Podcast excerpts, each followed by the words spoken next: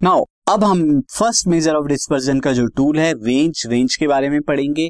और range is very easy to calculate क्या होती है range range nothing but the difference between the maximum value to the minimum value यानी maximum value of the data में से minimum value of the data को minus कर दीजिए range आ जाएगी।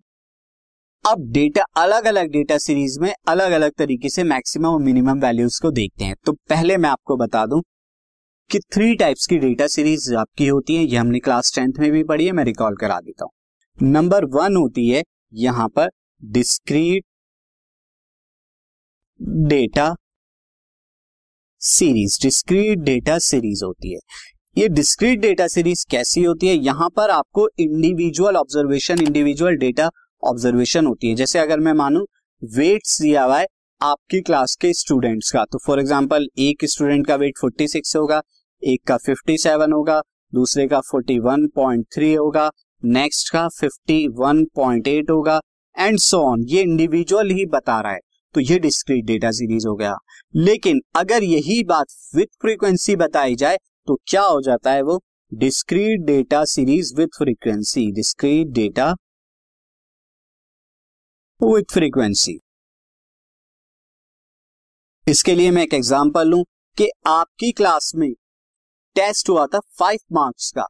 और फोर्टी स्टूडेंट्स हैं फोर्टी स्टूडेंट ने दिया।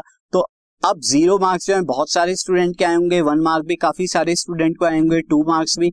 तो इन सब के लिए हम क्या करते हैं फ्रीक्वेंसी टेबल बना लेते हैं। जैसे मार्क्स की अगर बात करूँ marks and then number of student number of student यहाँ पे क्या हो जाएँगे फ्रीक्वेंसी का काम करेंगे।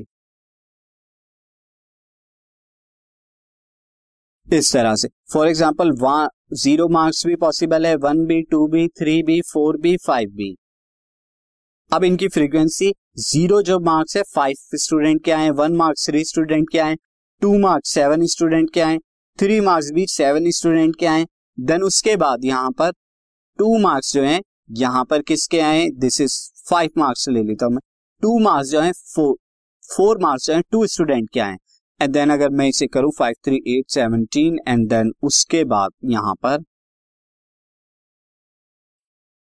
इलेवन स्टूडेंट के मार्क इलेवन स्टूडेंट के मार्क्स फाइव आए हैं। तो ये उनकी जो है फ्रीक्वेंसीज हो गई। तो इस तरह की सीरीज़ होती है और दूसरी सीरीज़ क्या होती है आपकी? क्लास डेटा क्लास डेटा आप जानते हैं ग्रुप डेटा भी नहीं कहते हैं क्लास डेटा और ग्रुप डेटा जब आप क्या कर लेते हैं क्लासेस के अंदर जो है ऑब्जर्वेशन को लिखते हैं, जैसे zero to ten ten to twenty twenty to thirty and so on और इनकी फ्रीक्वेंसी आ जाती है दिस अब इनकी फ्रीक्वेंसी जब आ जाती है तो हम यहाँ पर देखेंगे दिस ये फ्रीक्वेंसी आ जाएँगे। अब तीनों के लिए हम रेंज को कैलकुलेट करते हैं सी किस किस तरह से करेंगे? फ़र्स्ट अगर यहाँ पे मैं डिस्क्रीट डेटा सीरीज़ की बात करूँ तो यहाँ पर एक बैट्समैन है, जिसके जो है रन्स दिए हुए हैं टेन मैचेस में, आप देख सकते हैं। यहाँ पर अगर बात की जाए हाईएस्ट 92 है और जो लोएस्ट है वो फोर है। तो यहाँ पर रेंज क्या हो जाएगी? रेंज हो जाएगी 92 माइनस फोर यानी कि maximum score minus minimum score ये हो जाएगा और ये कितने के इक्वल आएगा? दिस इज़ इक्वल टू 88 अब अगर डेटा सीरीज़ विथ फ्रीक्वेंसी आ जाए, तब कैसे निकालेंगे? जैसे यहाँ दिया हुआ है लेकिन ये क्लास डेटा नहीं है डिस्क्रीट विथ फ्रीक्वेंसी है। तो यहाँ पर मैक्सिमम मार्क्स जो ऑप्टेंड हो सकते हैं वो टेन है और जो मिनिमम मार्क्स ऑप्टेंड हो सकते हैं वो ज़ीरो है। तो यहाँ पर रेंज अगेन इसी है। यहाँ रेंज क्या हो जाएगी? Range is equal to maximum marks maximum possible marks जो है टेन है। Minus minimum marks minimum marks जो है वो ज़ीरो है। आप ध्यान रखेंगे, यहाँ जब फ्रीक्वेंसी आ जाती है तो फ्रीक्वेंसी में आपको मैक्सिमम मिनिमम नहीं देखना है।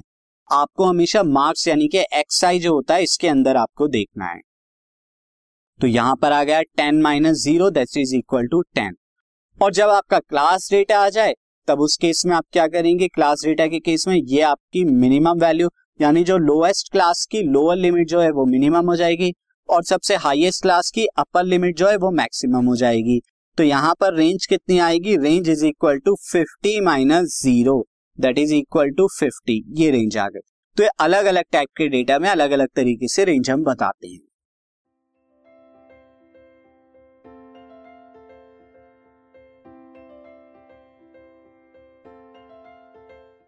This podcast is brought you by Hubhopper Shiksha Abhiyan अगर आपको ये पॉडकास्ट पसंद आया तो प्लीज़ लाइक शेयर और सब्सक्राइब करें। और वीडियो क्लासेस के लिए शिक्षा अभियान के यूट्यूब चैनल पर जाएँ।